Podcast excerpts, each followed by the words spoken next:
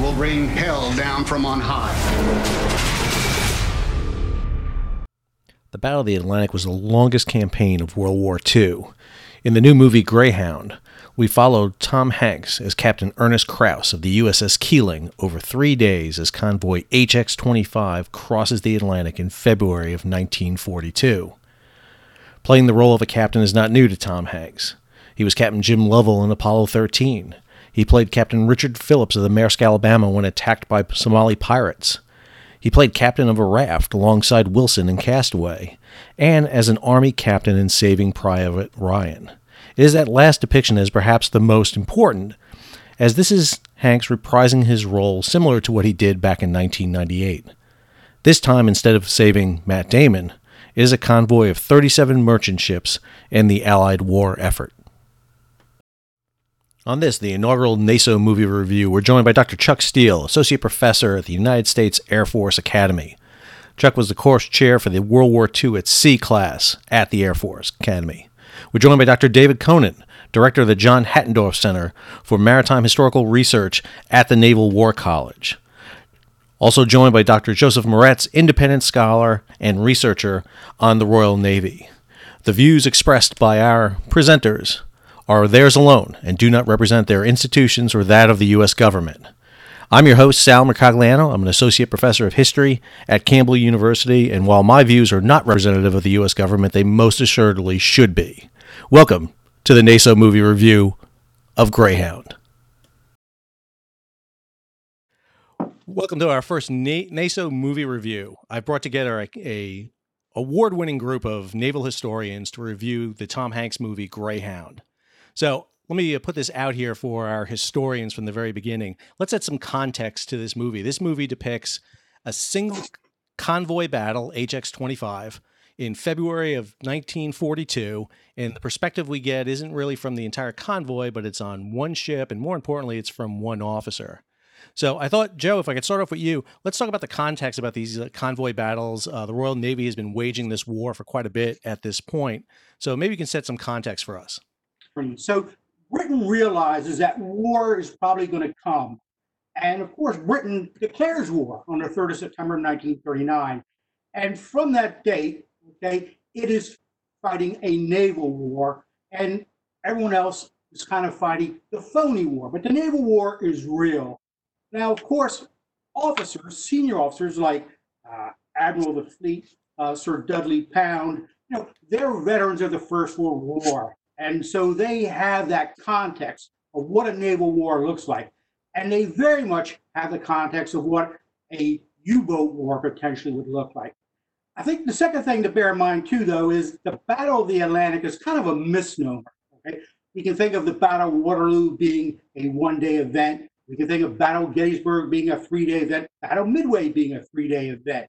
Okay, maybe four days, depending on how you want to stretch it. But the Battle of the Atlantic runs from the first day of war to the end of the war. And the other thing is, it's part of a naval war that is global. And of course, as Admiral Richmond said uh, in the late 1930s, you can't fight a two ocean war with a one ocean navy. And the Navy has more war that it can deal with. Okay? It's stretched thin in the Mediterranean. It's very much stretched thin in the Pacific. And in fact, it's losing Singapore at this time. Right? So it's fighting the naval war. It doesn't have enough ships. It's lost many ships through things like action in Norway, through the evacuation of the British Expeditionary Force in uh, France, okay, and of course the operations going on in the Eastern Mediterranean with the intervention in Greece and then the uh, withdrawal from Crete. So the Navy's under a great deal of strain. Okay, so it doesn't have the destroyers that it needs. But, uh, the other thing, too, to bear in mind is the Royal Navy works very closely with the Royal Canadian Navy, okay, with the Royal Australian Navy. Okay. Those two uh, Dominion navies are very important. But the other thing that's important, too, to realize is that from March 1941 on, the U.S. Navy is playing a very increasing role in operations in the North Atlantic. That's great, Joe. I appreciate that. You know, and one of the things I think right from the very beginning for me kind of took me a little bit out of the movie for a second is when they identify this as HX25, the convoy, you know, HX25 is like March of 1940. This is if, this convoy is anything, it's like HX175. It, it is it is deep into the into the convoy battles by this point. And Dave, I want to come over to you because again, the depiction we get here is of a captain who is at the twilight of his career. He's given, you know, obviously one of the top line destroyers in the U.S. Navy, a Fletcher class destroyer. And then he's doing battle. It's his first pass, you know, first crossing of the Atlantic, which he, you know, it was in the trailer and at the very end of the movie. But yet the battle in the Atlantic had been going on for quite a while for the U.S. Navy. So I was wondering if you could talk a little bit about the U.S. Navy's role here in the Battle of the Atlantic, particularly in this early part. So uh, it's difficult to respond to that in the sense that the movie has almost nothing to do with what really happened in the so called Battle of the Atlantic. The depiction of uh, the Krause character is a very um, compelling depiction. I mean, Tom Hanks is a wonderful actor. And um, really, I think he tells a, a, an interesting sea story but it's closer to a Star Trek episode than I think anything that we're talking about with regards to history. Uh, almost none of the technology uh, that is portrayed in the movie existed at the time that supposedly this convoy battle took place. Uh, centimetric radar was just really still in the drawing books. Um, the CIC concept did not exist in the United States Navy. The Fletcher class uh, did not actually exist in the United States Navy at the time portrayed. Uh, and when they did exist in the United States Navy, uh, the Fletcher class was primarily deployed to the Pacific. Uh, so, you know, just starting from that basis, it's really hard to respond to a historical question uh, in relation to this movie. Uh, the other part of this, of course, is that when we see the PBY at the end of the movie uh, dropping the bombs. I mean, this is a standard tactic. It happened in the in the war at sea, certainly, but it certainly didn't happen the way it was portrayed in 1942. Flat nose bombs? I don't think so. So when we're looking at movies like this, we have to ask ourselves the question: what what are, what are we looking for in these movies? And I suspect that we're probably not the audience that Tom Hanks had in mind when he put this movie together. Um, I wonder sometimes when uh, Hollywood does tackle a historical topic, uh, why they make some, some of the choices that they make. And so I think when we look at the Battle of the Atlantic as a history, we have to set that aside. Uh, and then maybe we should look at the literary fiction that uh, Tom Hanks was inspired uh, by in in writing the script for this movie, um, and then let's talk about how that fiction was created. Uh, and and with that, I think we would have to start with C.S. Forester himself. Well, and, and I think that's a great point to go to because this is based on a C.S. Forester book, and, and if anybody knows C.S. Forester, it's from his work in the Hornblower series, the most famous he does. But he he also does a, a vast literary work, and The Good Shepherd is the is the book that this is based on. And he does a, a, much more than just Hornblower. But but even in the Hornblower series, one of the things we see is it tends to focus on a central character. You know, everybody else is secondary to Hornblower, and we follow Hornblower through a series of literary, you know, events that in many ways are compilations of figures all put together into the Hornblower, and at times very fanciful and, and, and hard to believe. So, Chuck, I was, I was wanting to come to you over on this one. Is is maybe you kick us off on this? Is what did you think about the depiction? Having read the Forester book and then and then looking at the movie, what did you take away from from that depiction of the Good Shepherd into a movie? Yeah, I, I, I thought it was a really entertaining film uh, for one, but I, I think you know as Dave's sort of calling our attention to this, it, it's it's something of a departure from an accurate depiction of of uh, you know, the American role in the Battle of the Atlantic, certainly uh, in February of 1942. Uh, and I think in some ways it's also a departure from the book uh, in, in, a number of ways. And, uh, you know, I, I, I don't want to sound too harsh because that's a pretty, even though The Good Shepherd's a relatively short book, uh, it's still a tall task to take that book and, and, you know, pare it down into something that, that runs for less than an hour and a half and is, is going to hold your attention. Um, you know, there, all sorts of things. You know, the character Krause, you know, in the in the book is a a, 40. He's he's old for a destroyer captain. He's 42 years old. Um, and in Tom Hanks's case, I think he was 63 when he made this movie. So, um, you know, that's that's one thing that kind of Tom Hanks is a great actor, and within 20 minutes, I don't care, you know, how old the character is he's supposed to be playing. Um, I'm buying it. But just uh, you know, at, at first glance, um, you know, he seems to be a much older character than than what the book uh, gives us, uh, which I think also was one of those things when you talk about accuracy is you know, sort of how short a naval career is or or how intense a naval career is. Uh, that you know, you would look at somebody who is you know at at 42, uh, being a whopping 56 at 42 is over the hill. Um, and so, uh, you know, I think there were certain things, certain elements um, in the book that that uh, as long as Tom Hanks was going to take center stage, that, that sort of got sacrificed.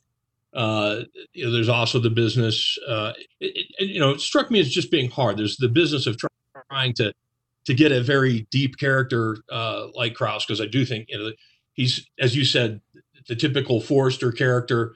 You know, he's struggling against so many things. Uh, in the book, he he takes the assignment to the Atlantic to basically escape.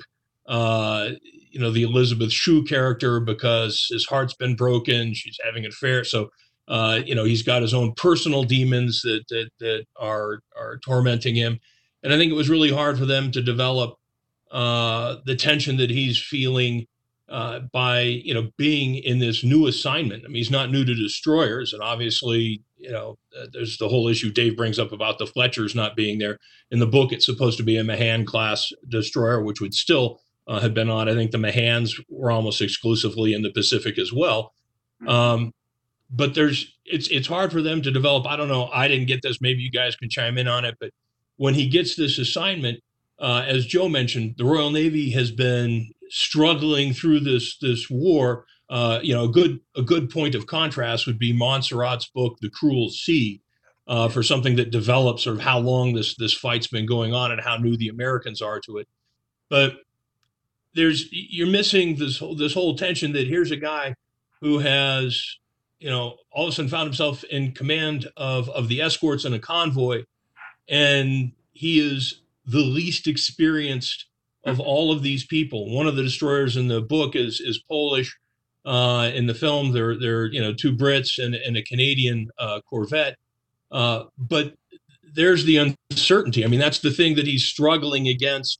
Uh, it's not just that you know he's trying to escape a, a bad love life but now all of a sudden he finds himself in a position where he's waging war against the Germans and has zero experience in this, and the people that he's commanding have you know ample experience in this. So I think there's a lot of things that are are in the book that don't make it through to the movie. Well, you know, let's talk about that a little bit because I think that's an interesting aspect to look at too. And I also think I'll throw this out here too. If it's not Tom Hanks in this starring role, do we care about? I mean, there's no character development. I mean, there the entire right. Elizabeth Shue scene is, is like four minutes, you know, and that's it.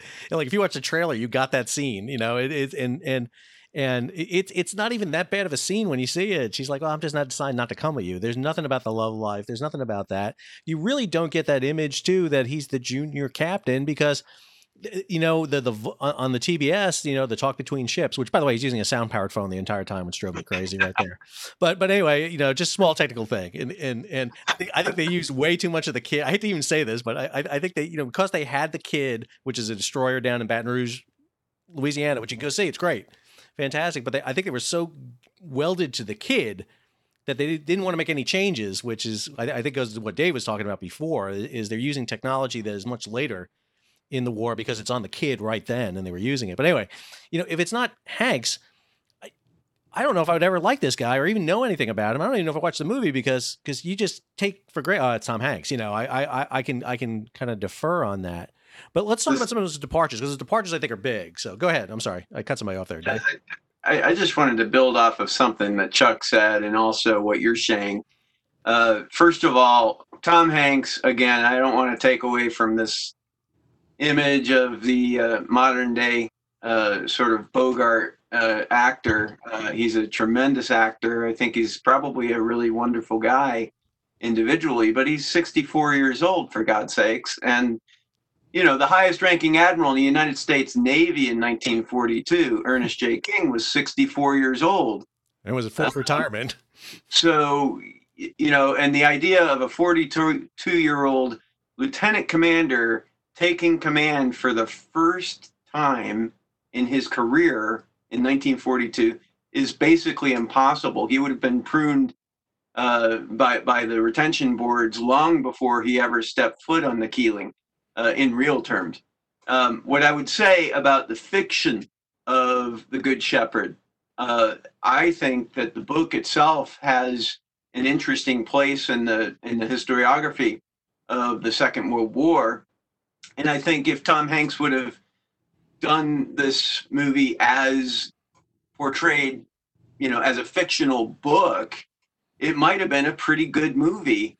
Uh, but as it stands now, I'm I'm sorry, I have to say, uh, it's it's probably worse from a historical standpoint than even the mo- the Midway movie, uh, and it's creating work for people like ourselves who are historians who have to de- who have to deal with popular mythology uh, as accepted uh, in in the grander you know public stage. Hey, Sal, I was wondering if I could add something here. Sure, please go ahead, Joe. Yeah, uh, definitely. You know, there, there's a problem with the movie as far as history. Okay, we we accept that, and I don't know anything about making movies, but I'm sure the director, you know, has to make a lot of compromises, right? I mean, they have to put something out there that's going to be entertaining first and foremost. Okay, I accept that, but there's also problems with history in, as far as uh, in in uh, C.S. Forester's book. Okay, Mhm. I I mean, February 1942 i- is an interesting period because this is a time when the United States is now in the war, and the U-boats have basically left the North Atlantic and they've gone to the east coast of the United States and the Gulf of Mexico. Okay? And so there's a great deal of shipping that's being lost. It's not being lost under convoy in the North Atlantic. It's being lost off the coast of New Jersey. It's being lost off, off the coast of uh, Texas, Florida. You know, so a- again, people who write fiction borrow from history, but they don't necessarily borrow from it accurately. I guess is, is the point to be made. Uh, the other thing I would say too is in the work, both in, in the book and in the movie, and I think more so in the movie, the convoy uh, screen is seen as much more effective than it actually was. And I think it, it was the case that in February 1942, only two U-boats were sunk in uh, the Atlantic, and and here we have a convoy escort basically sinking four, possibly three and one probable, right? You know, so okay, that happens. You know, you have USS England in the Pacific, and you know, uh, late in the war, but uh, eh, you know, Forester himself doesn't even get to history right, and I think we need to keep that in mind. Right, and I think that's that's always a big thing. Again, we're we're not reviewing this movie based on the cinematography and, and which we can talk about and all that, you know, which is which is or the acting or anything like that. We're basing it purely on the history of the event. And you're exactly right, Joe. German submarine warfare was asymmetric. They would go wherever the defenses were the weakest, and, and that's something you see throughout the early part of the war. And they really don't get the big convoy battles, so they have to fight the convoy battles in the Black Pit, which is much later in the war that we see happen. You know, and I also think this movie suffers from from another aspect too, and, and I want to talk about this is you know cinematography is you know I, I think this movie criminally didn't get a chance to be put on the big screen. I I I, I really do. I I, th- I think this is a big screen type movie, and I, and and you know we all had to watch this on on Apple TV and everything, and and my personal gripe right now is Apple TV. I'm going to say this right now to the demigods at Apple TV is you make it very difficult to watch a movie on your on your program if you don't have an Apple ID. And I literally had to borrow a phone from someone who because I don't have an iPhone to, to log on to watch this movie. So so Steve Jobs, wherever you're at, I'm not happy with you. Uh, but but the I, you know let, us talk about the depiction for a second because I think it is an interesting one. I, I think I think very few movies depict battle the way this does. And, and again, we're, we're dealing with CGI, obviously, so we're dealing with with that. But let's talk about that a little bit because I want to get your perspectives on that. What did you think about how the battles were portrayed when they were in combat? I, I mean, obviously, we get a little bit of Call of Duty style in here, uh, maybe too much. But I was interested in your perspective on it. Chuck, you want to start off? Well, I was just, I, I thought it was you know, pretty interesting that the uh, five-inch gun was the most effective weapon in uh, combating U-boats. Um, I think that was uh, that was that was it was exciting, but uh, didn't seem accurate. And and yeah, I, I got to say, you know, as as as for what was you know just said, you know, Joe talking about the of the Atlantic and thinking about ratios, you know that you know that I think you know in the film it's they, they lose seven seven ships in the convoy uh, you know, and they kill, you know, four submarines, uh, which, you know, uh, it's, you know, it's sort of the, the Germans get a, a two to one kill ratio or something. That's, that really seems, uh, you know, that's, that's just hard. If, if you're thinking about 1942, uh, it, I mean, that's one of those things that really sort of stretches, uh, you know, stretches your, your ability to suspend your disbelief. And, and, so I think, and you know, and again, so when you're saying, you know, what was the combat thing? Well, I mean, the ratios are really messed up, and to have something that's so intense that, say, in the last, I don't know what that was, last five, ten minutes of the movie, when they get two, you know, two quick kills on on U-boats, um, you know, and and yeah, one with guns and the other, you know, firing guns and directing a, a PBY to, you know, to bomb. It's just no, that was a photon torpedo, Chuck. yeah, I just I, I just gotta say that it's like that. It was super exciting. I was like, you know, wow, this is, you know, this is this is thrilling, but it it, it bears no resemblance to reality. Hmm. So that's you know that's it, it, sometimes it sucks if you're you know I, I think you know a history professor and you go to the movies because it's just you know you're you're you're struggling against all of the best efforts of the movie maker to to draw you in and and thrill you. And and I was certainly thrilled.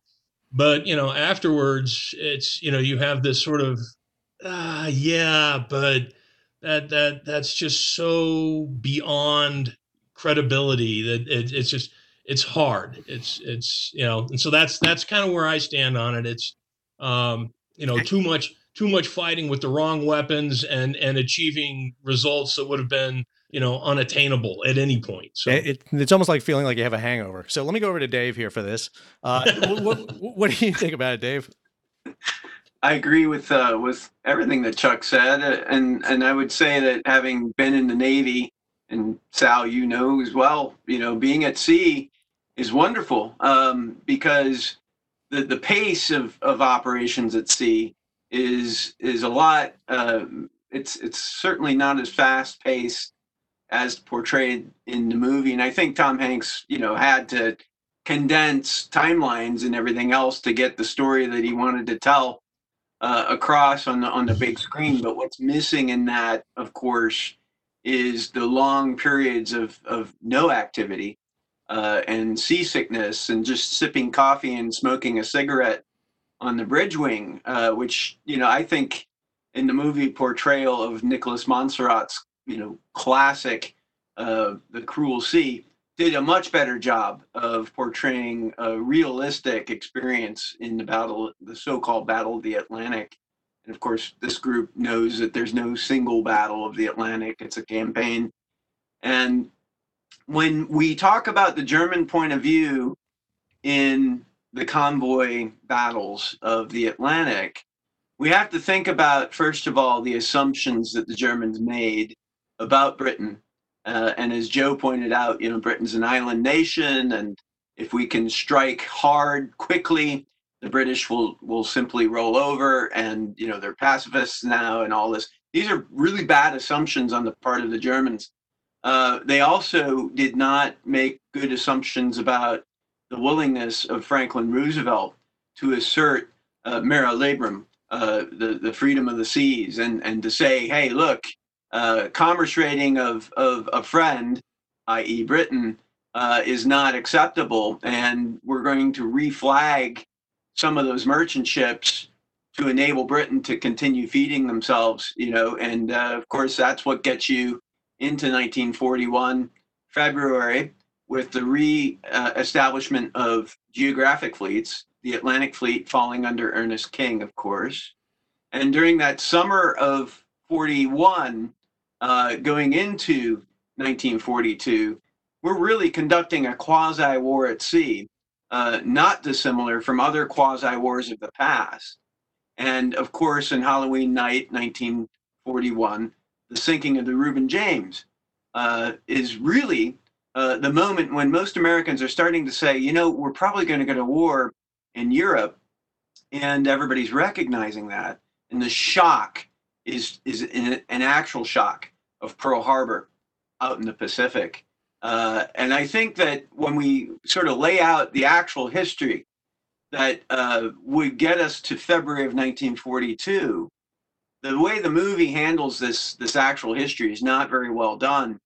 Uh, the other part of this, of course, uh, as uh, I think Chuck or, or, or, Joe might have mentioned earlier, is that during that, or maybe it was you, Sal, I can't recall.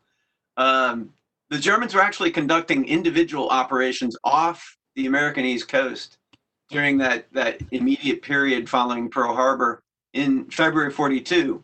Coincident with that is when they introduced the fourth rotor in the Enigma cipher, uh, which is the beginning of what they called the blackout at Bletchley Park. And that's one of the major reasons why the Germans were able to have so much success during that period. The convoy battles, as depicted in the movie, happen in 1940 41, and certainly they happened again in the spring of 43. But that type of convoy battle did not take place at all during the period depicted in the movie. Unfortunately, I do see this movie as a lost victory for Tom Hanks. I, I got to say, I, I agree. You know, and what, what really makes me interesting about it, this is, I mean, he had time. We, we had, I mean, this is an 80 minute movie. I mean, there was 10 minutes there you could have filled with that kind of, like you said, that waiting, that listening to the sonar, you know, that kind of, that kind of, you know, just that, you know, you know, because I, I thought they took so many little, small little things to remove suspense out of you, like, like the images on the side of the submarines. I, I think you get more suspense if you don't know which submarine that is, you know, if, if you don't, if, if it's not clear who is, you know, is that one submarine? Is that eight submarines? I don't know. They didn't know. Why, why should we know as the viewer what's going on? I thought they took a lot out of that. Joe, what about you? The depiction of the of, the combat here. The war is vital for Britain because Britain is an island. Okay? It cannot even feed itself, so it has to import food. It needs it can manufacture aircraft, tanks, but it cannot manufacture the numbers that are required for this type of war against an industrial power, which is Nazi Germany. Uh, you know, as far as the actual convoy battle, I, again, what, what I'd say is, I think they show the escorts too close in initially. Okay, because I think my re, my understanding is that initially, before you make contact, the escort's been further out, so you don't get the mutual interference from the uh, convoy for your sonar listening and your hydrophone listening. The, the second thing is, this is before certainly the British, so you've got a British destroyer and a Canadian destroyer depicted in the movie. This is before they had developed pre-planned tactics, right? So if this happens, this is what we do automatically, right? Wouldn't that, that cuts down on the inter-bridge communication, right? Because you you know automatically what you're going to do. Well, that kind of gets developed late in 1942 when they stand up the uh, Western Approaches Tactical Unit uh, in Liverpool under uh, Captain Gilbert Roberts. Uh, so I, I, I think, you know, what's also kind of missing here is I don't doubt that the Canadian Navy and the Royal Navy know how to interoperate. I mean, they do that, right? It's it's one glove. I think the how well the U.S. Navy would have played in that, I think, is, is an issue. Okay. Know, but the thing that gets me in, in this movie, and, and I, I, gotta say, there were some things I liked. I mean, maybe we'll talk about that because I, I, thought they did some things, but if you didn't catch it very well, you wouldn't notice it. You know, I, I, thought, for example, like the depth charges, for example.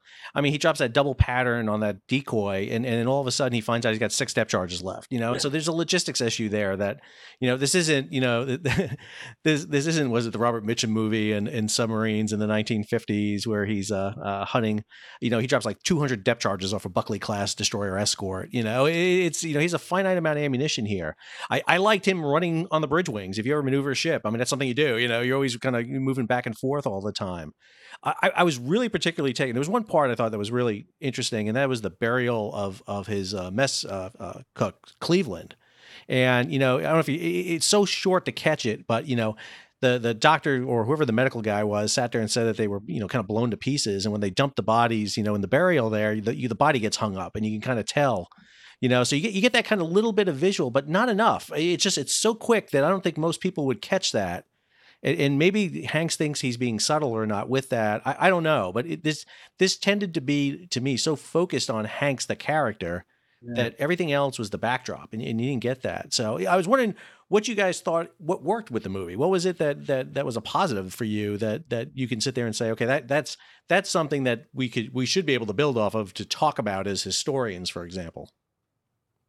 Jack you hmm. want to start off the, the the last line when you said things we could talk about as historians that's kind of like you know i because yeah, my mind my mind went back to to the two books to the cruel sea and to the good shepherd. And um you know i i, I do think again it's it's got to be difficult. I mean these are these are problems that that you know i've never you know never run through my mind. It's the easiest thing in the world to be the critic. It's a lot harder to be the author you know and this is uh this is this is one of those instances. I i do think i said just there's a lot having read the book that you want or read the books that you you want to have more time or or or more attention you know put into what what this guy is struggling.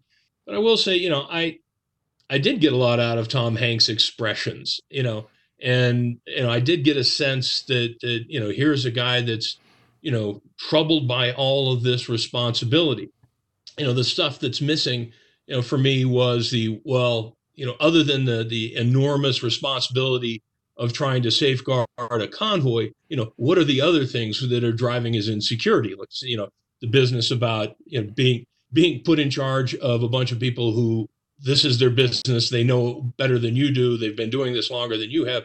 I think that that's the sort of thing that gets lost is that that little bit of detail. Um you know it's it's hard to you know it's like as as historians i think you know maybe in the broadest sense you know you look at this um and it's I, I think you do get a sense of the awesome responsibility of command period. I mean you can feel the weight that regardless of all those others you can feel the weight that is on tom hanks's shoulders.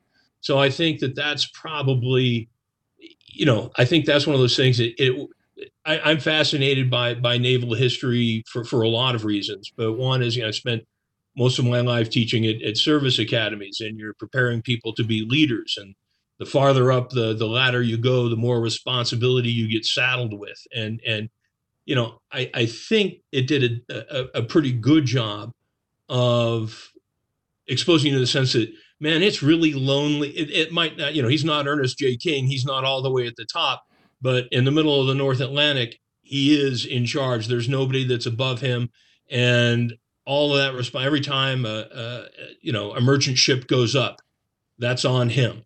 You know every time something bad happens he he owns a piece of that. And i really did feel that. And i think that's that's i think that's i think that's maybe something that's a value but even then, So- even then, even then, I don't think he gets called to task on that. I mean, there's a moment when he stops to pick up some survivors, and and you know, I think that's a big decision he makes. He decides to pick up these survivors off this tanker. He gets four crewmen picked up. Meanwhile, the attack takes place in the back of the convoy, and he loses more ships. You know, but that's never even registered, really. I mean, it's just you Yeah. know, you know, th- that should be an a- angst to him, I think. So Well, I, just, you know, we, we we had talked about this a little bit before, and I, and again, I think it's you know it's difficult because you're trying to do this in the span of you know an hour twenty minutes, but that scene where where you know the flares are going up and the camera pans up, and you know you start to go above the clouds to see the you know the aurora, and it's but you can still see these flashes below in the clouds, and and for me, you know that was for me at least that was registering. It's just like there's there's chaos you know beneath this beauty there's there's absolute chaos. And of course my concern is just like and and, and who is the guy that has to bring order out of this chaos that that's you know that's that's all that i'm getting at you know where i you know I'm pulling from that Dave, you want to add something? I'm sorry, we'll cut you off there. Well, so I would say that maritime history is so foreign to most people. Uh, the just the maritime dimension is so foreign, um, and I think uh, Samuel Eliot Morison wrote about the the uh, his point was that if you want to write about maritime history, you have to you know know what it's like to be seasick and actually know the difference between port and starboard and, and you know, all of that. Um, so I think when Hollywood does try to tackle the maritime dimension as a as a uh, as a stage uh, for theatrical action, I think that's always probably a good thing uh, for maritime history. Um, you know, I, I, w- I would actually take that a little farther by saying that uh, space is also a maritime environment, and so uh, I would argue that uh, as soon as they dissolve the Air Force, Chuck, um, it'll be a, a great thing when uh, we get back to the exploration mission that the Navy has done so well for so many centuries. Um, so, in that respect, I think that um, the fictional portrayal of action uh, in the North Atlantic, in particular, is useful uh, for the purposes of engaging audiences that might not otherwise think about that history, uh, and that provides a foundation for for you know people like us to to wax poetic about how terribly wrong it was, and and that's how we can uh, actually get to the point of educating each other about what really took place in in history. Um, I do think that you know when you see technology portrayed in a, in a historical context that did not actually exist uh, in the chronology as portrayed in the film, I think that's just being sloppy. Uh, to be honest, um, I think that they could have done better, especially with the CGI technology, in actually replicating a ship that might have existed. go ahead and replicate the Keeling, which didn't exist, and uh, go with the Forester uh, sea story, and and actually make Forester a character in the movie. That's how I would have written the script. Um, and then you can just say, "Hey, this is a, a, a literary fiction, and it's okay," and and place it into the genre. I think of the Second World War as as a literary piece, and I think that there's some re- interesting history about why Forester wrote this book in the first place that could have been addressed in the context of the Tom Hanks movie that was not addressed. Uh, during the Second World War, Forester himself, being a Brit, was actually sent to the United States, where he worked for the British Security uh, Cooperation Organization out of New York City. The man called Intrepid was his boss. And one of the things that Forester did during the war was to write serialized sort of sea stories uh, to generate support for Britain uh, during the Second World War. And of course, during the Second World War, Franklin Roosevelt was also very concerned about you know the Imperial Japanese Empire. So the British were very concerned about the Americans losing focus on the Europe first uh, strategy that they were executing in the Second War. So Forester's job was to generate American support for Britain, and that's the genesis of the Good Shepherd sea story. Uh, 1952, uh, the movie The Cruel Sea is is uh, one of the, the hit movies of, of the time and C.S. Forester is looking for opportunities to make a little bit of money. And he had already written up these fictions about the Keeling and and everything else, and so he he went ahead and and wrote you know the, the Good Shepherd as as we're talking about uh, as an effort to capitalize on the popularity of Nicholas Monsarrat's uh, book. And I think that you know there's a lot here from a historical standpoint that we can all sort of wax on with the the popular audience that unfortunately in the movie uh, i think we, we just we don't get any of that whatsoever. Uh, and, I, and i wish that tom hanks i think he's a very good actor.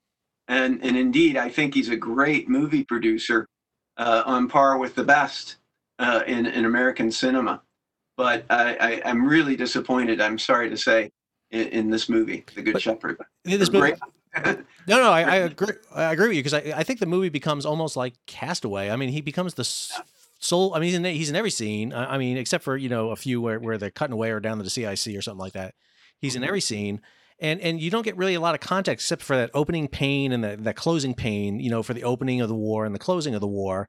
You know, you could have spent 10 minutes in in in, you know, the convoy conference before leaving, you know, and and personalize the ships that are being lost and everything. I, I think of movies like Action in the North Atlantic. I think of the Yes. Cruel Sea. You know, Cruel Sea, I mean, the, Compass Rose goes through the entire war without ever sinking a U-boat, but you get all that anxiety and, and and and that moment of dropping depth charges on those survivors and just, you know, and, and all I mean, that is tension of epic proportion that comes in the book and in the movie.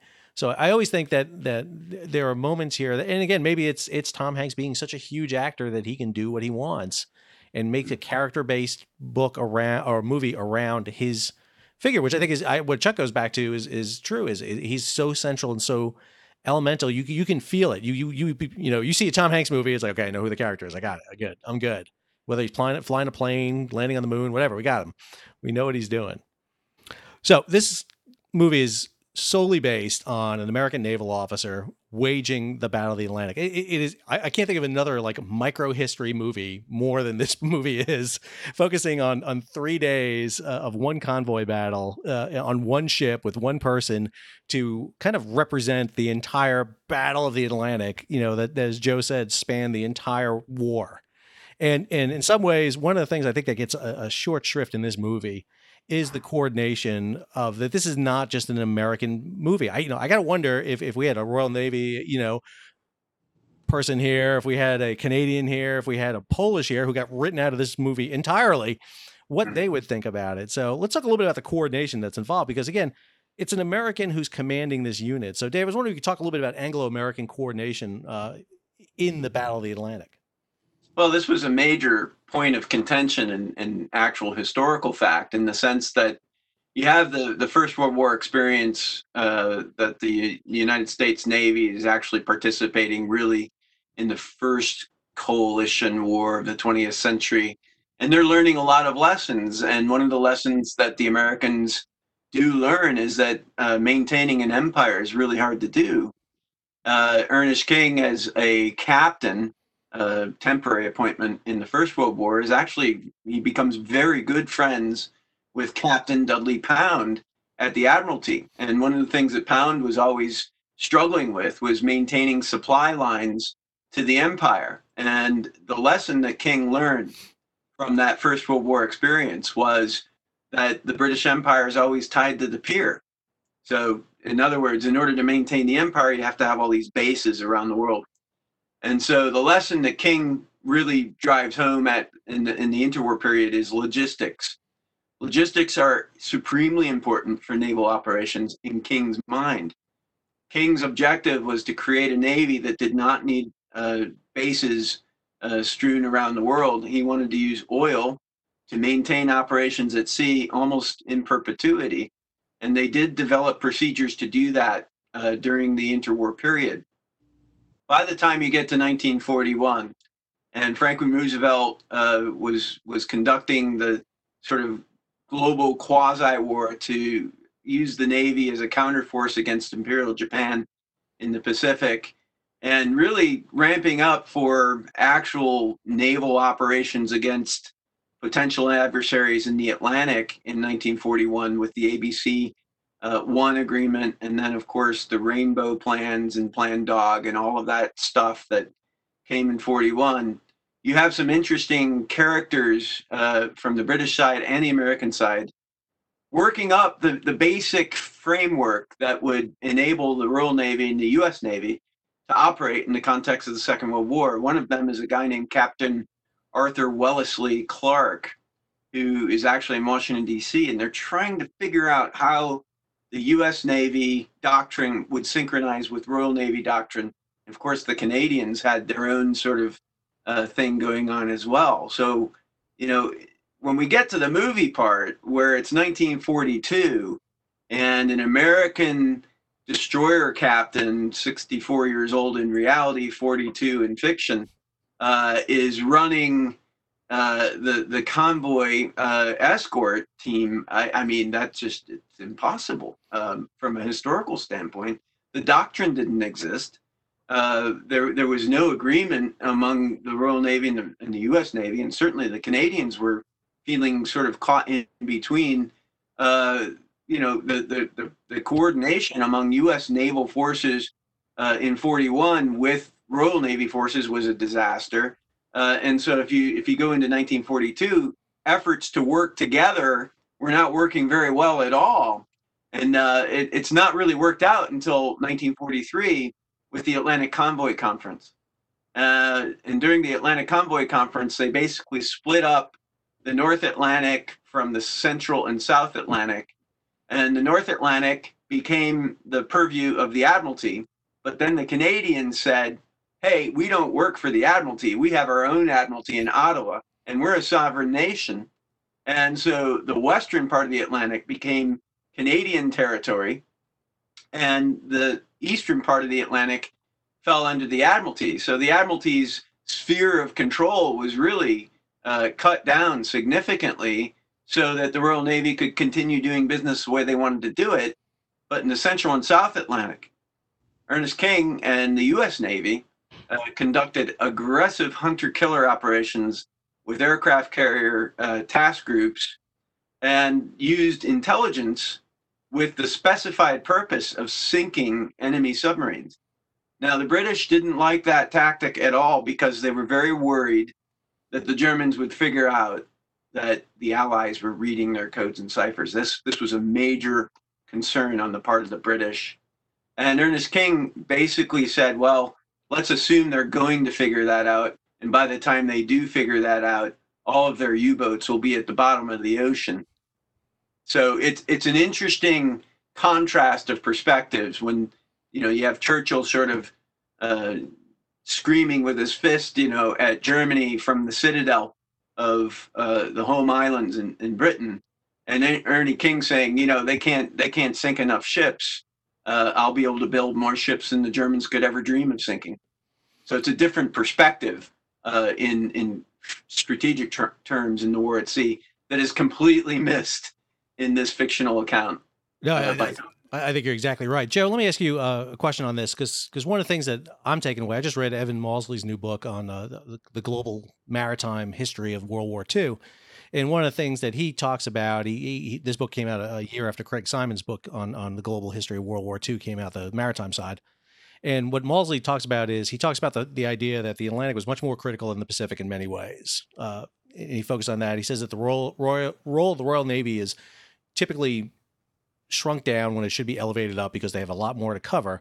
But more importantly, he says the Battle of the Atlantic was not as near run a thing as they tend to think it is. Uh, you know, this kind of goes that Clay Blair uh, argument right there. So I was wondering if if you want to talk a little bit about the Royal Navy's role, because again, I, I think if you if you watch this picture, and, and I hate to say this, but is this is this Saving Private Ryan? Is the U.S. Navy, you know, is is is is it the U.S. Army saving the day and you know invading France, and is, and is Tom Hanks once again storming the beaches and, and saving the day to to to the chagrin of the of the British? Yeah, well, I, I mean, I think the point can be made. The Atlantic is critical because it's the vehicle for getting the United States into Europe. Okay, you can't do Torch, you know, you can't do Husky, you can't do Overlord if you don't cross the Atlantic. So it's important in that regard. Uh, the other thing, it goes back to I think the point Dave made as far as you know Germany first strategy that's agreed upon. Okay, so that does mean there's going to be a focus on the Atlantic. But it, it does mean that Britain can't fight this war. It can't last. And you can't get aid to the Soviet Union if Britain isn't sustained. Okay, So you know, it's, but unlike the First World War, I don't think there was ever a point where Britain was within, you know, six weeks of being starved out of the war. Okay, I mean, it's, uh, you have to bear in mind that when the war starts in 1939, it may be very convenient for Adolf Hitler, but it's not very convenient for the German Navy you know, because the German Navy has been operating under the Anglo-German Naval Agreement, and that limits the size of their navy until Hitler renounces that in April 1939. Well, you just can't start churning out a bunch of U-boats between April and September 1939. So the Germans are playing catch-up too in that regard, right? Right, so you have that issue. I think the other thing to bear in mind too is convoy is very important because just the mere act of convoying ships together and not having them selling singly provides a great deal of protection to them. You can't find them, you can't see them, right? And even if you can't read German naval traffic, the traffic analysis and the interception allows you to do evasive routing. So half the convoys that cross over are never even detected by the Germans, let alone attacked. Right? So convoying is very important. Uh, the other thing too is once the United States enters the war, that's what Churchill can say. You know, we won because he knows what the capacity of the United States is from an economic, from an industrial, from a manpower standpoint. And the problems that the British have is they've got too much war between 1939 and 19, January 1942. And uh, they, they struggle, but they're never at a point where they're going to lose the war as they were in the First World War. Chuck, let me ask you, as a resident air power expert, so this Oh man. this this movie is bookended by aircraft at the beginning and aircraft at the end. I, I, I mean, you know, I think the Navy's going to love this movie. Uh, surface warfare officers are going to wrap themselves in their new leather jackets and just, you know, love a depiction of surface warfare as never before seen. But I think the second group that loves this has got to be the U.S. Air Force. I mean, they have to because I mean, the entire time the Navy is running for air cover. The entire time, and and and was air cover the quintessential solution to defeating the the German submarine in World War II? Because it seems to be in this movie. That seems to be the, the, solution. It certainly is a big deal. I mean, at the end, to to to be able to cover the gap when you have more long range aircraft. Um, I mean, that's you know, this is again, this is one of those things that I think you know, is coming through. I, I I hope you know from from what everybody's saying is that this is this is really a very complex, long lasting series of campaigns, really. And I mean, it, it's different phases. Um, but there's so much. You know, Dave was talking earlier about Enigma. Uh, and the change, you know, and, and that's not just one story. I mean, that's an evolving story. Joe's been talking about, you know, sort of you know, the Royal Navy and how it, it, it had so many tasks and and there were so many things that you know, to, to think about the Battle of the Atlantic. You know, it, it gives you know submarines and these escorts the the you know all it, it, they become the all of the story but there there is a lot more to the story. I mean there's and different components of this. And and so um you know to think about gee you know you're just talking about submarines and and how many submarines you know you wind up building as this war goes on. I mean the, the navy for the germans is probably the you know as as always the last thing that anybody seems to be thinking about uh, you know, they build a couple of capital ships, and people might wonder, you know, was that really a, a decent allocation of resources? But on the other hand, you know, as long as Tirpitz survives, you know, the Royal Navy has to to retain some focus on what happens if it comes out. I mean, you know, there's concerns over surface raiders, and there's so so anyway. I'm just trying to say that you know, and it's kind of repetitive, but there are a whole lot of things that people have to be paying attention to. It's not just if you break the codes wow, you know, you you, you can, you know, you, you've got the Germans beat, and because that's not a constant, that's not a constant process. It's an evolving process that has ups and downs. And the same thing, you know, with with with aircraft. You know, initially you don't have enough long range aircraft, and and aircraft are very useful because when we think about submarines, know, these aren't nuclear submarines. These aren't today's submarines that stay submerged. These are basically you know surface vessels that can submerge for for you know amounts of time. So if you have somebody up in the air you can spot these things or at least stand a better chance of spotting these things. Um, so, so i'm not you know it's it's a component of this. I'm i'm trying to give you a very purple answer sal i'm trying to say that you're, you know you're doing well. you're, things, you're yeah, doing a good job with it. but, I, would I, I, would like to channel my inner king just for a second uh, on this. I, I would say that air power is absolutely crucial uh, to what un- unfolds in the Battle of the Atlantic.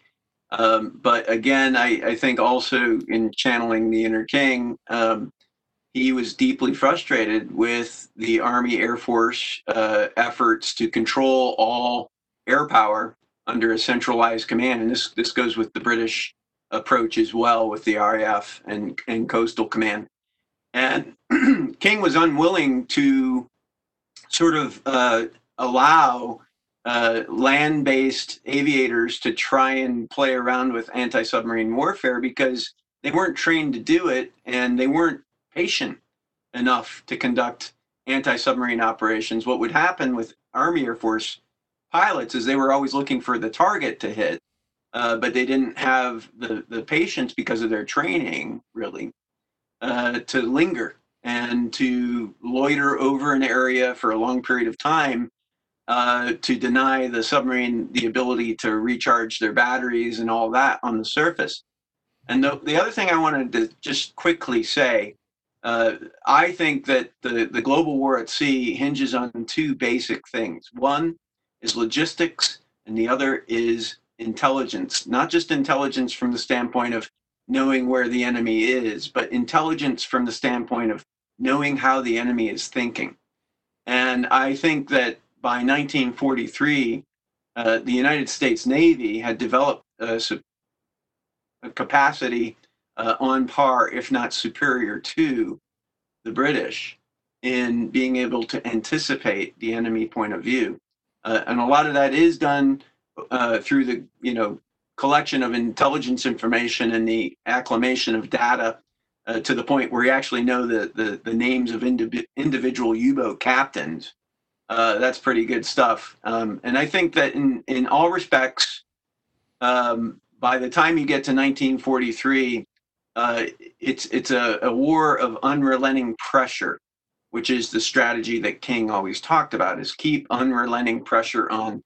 Uh, but you can't get there until you've figured out uh, how to work with the British, how to work with De Gaulle. I mean, there's another character altogether uh, within the context of an alliance. But then, of course, you have the joint problems where the the Army Air Force is trying to create something new called the United States Air Force in the context of the Second World War. And they're really sacrificing opportunities to support tactical forces in the effort to prove the theory of strategic air power. And, you know, that to me was the wrong forum for them to do that. And, I, and again, I'm just channeling my inner king here. Let me uh, wrap up with this with a, a, question to all of you, because again, we're, we're doing a review of a movie. We're historians reviewing a movie, so we're not reviewing this based on how much we like the cinematography and the action. We're doing this based on history.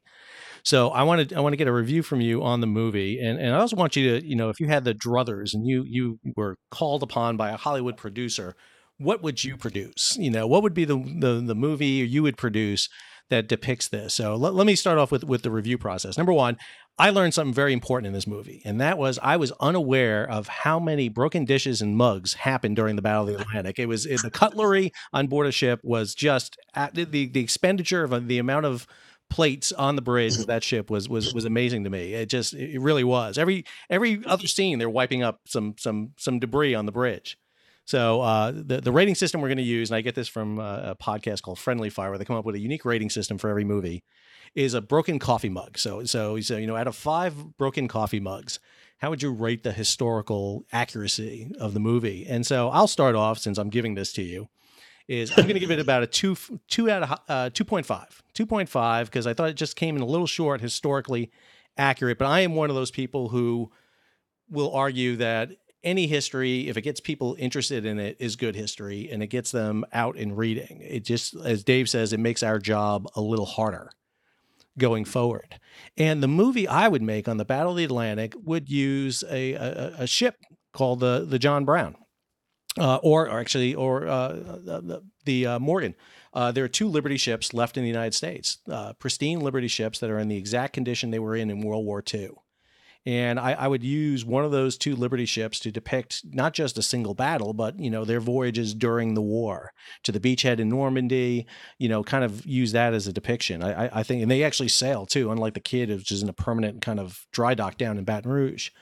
I would use uh, one of those two Liberty ships. I think that would be a, a, great depiction of that. And you can use stories from other ships to, you know, you can make the generic Liberty ship and use some stories from there to depict it. But th- that would be my depiction. So, Dave, I'm going to go over to you. What, what, what's your rating on on uh, of this?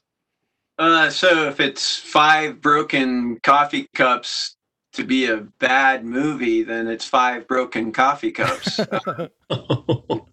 in, all respects.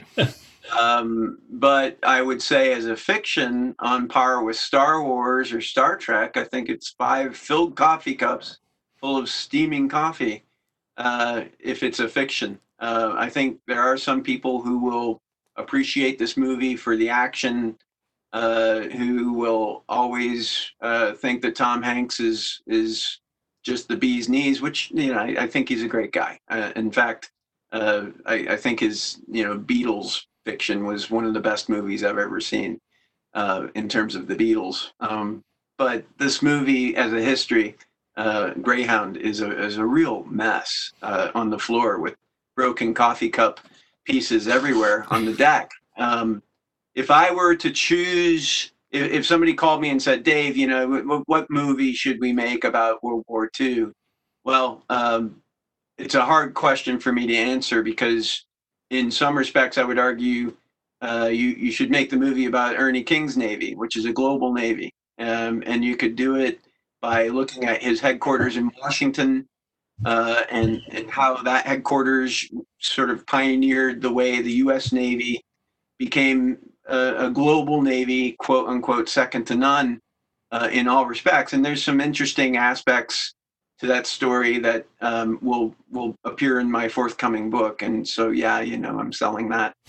But if if we were um, if we were to pick a, a, a story from the war at sea that is right off the shelf, I would say that uh, Dan Gallery's stuff, uh, uh, 20 million tons under the sea, his memoir uh, as a hunter killer captain on board the USS Guadalcanal in Task Group 22.3, uh, conducting hunter killer operations in the Central Atlantic uh, after 1942 uh, during which he he ends up capturing the U-505, which is probably the biggest war trophy in the United States.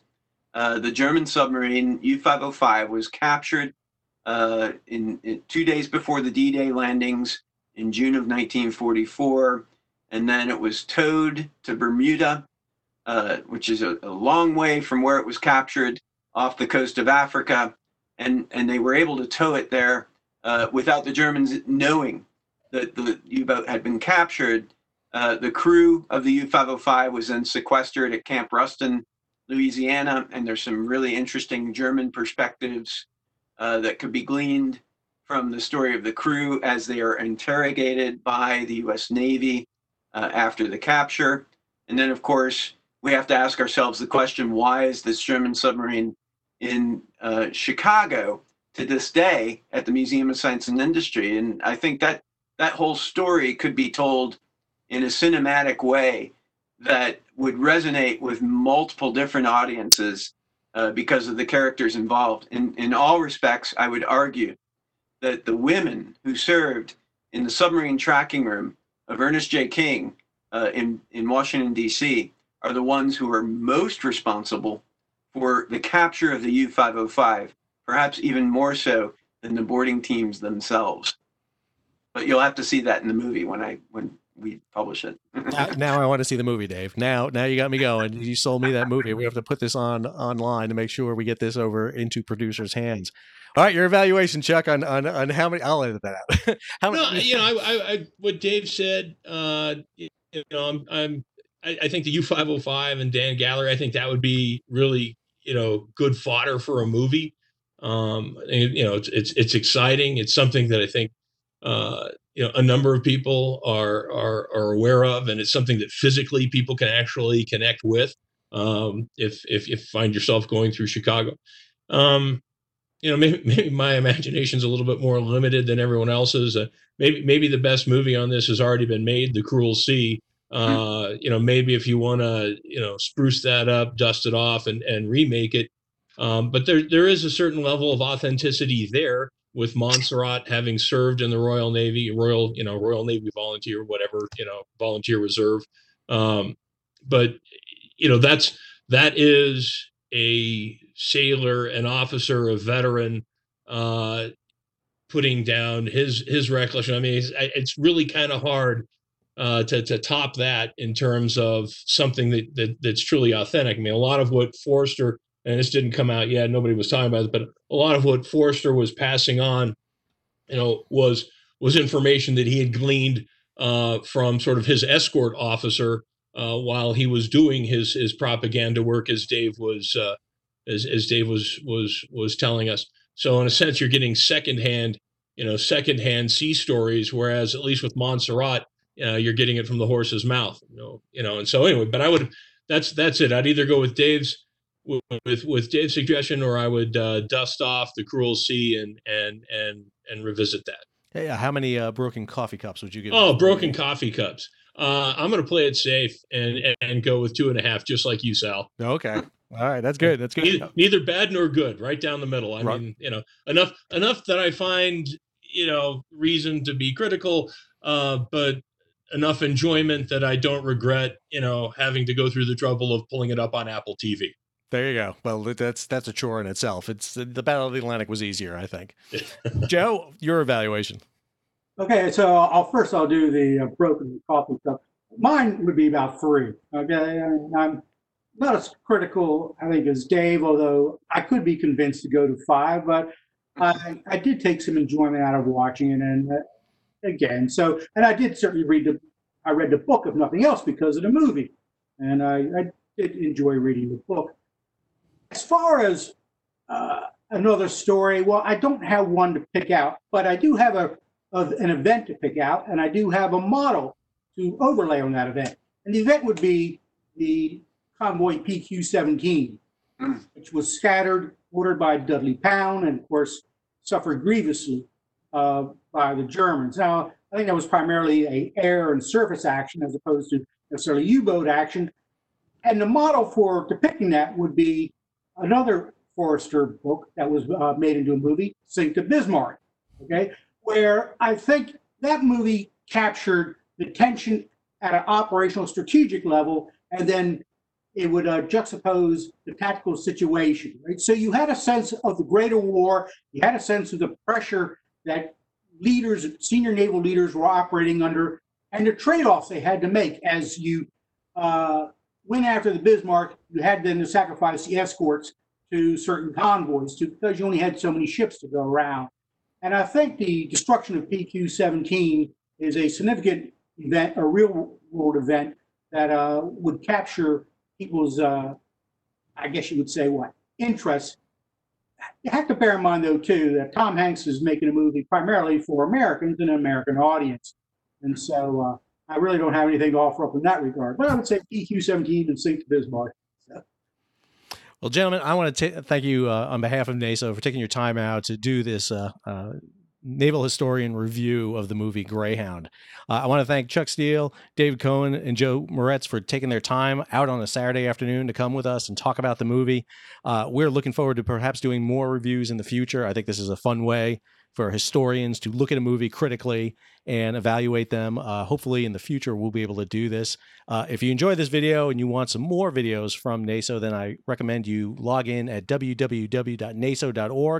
That's our webpage. You can become a member of NASOH. You can follow us on our YouTube page or on Twitter at NASOH underscore slash history. And more importantly, you can get our quarterly journal, The Northern Mariner, which we publish jointly with the Canadian Nautical Research Society. I want to thank our historians for coming out for a great review and a great discussion on the movie Greyhound. I'm not sure if we're sending anyone to the movie theater to want to go see it now or not, but I, I, I think what, what we're probably doing here is making people look at that movie again a second time a little bit more critically. And I think that's the best thing we can do and maybe give you some resources to look at to find out the history behind the movie. So once again, thanks guys. I appreciate you guys coming out and hopefully I'll see you soon.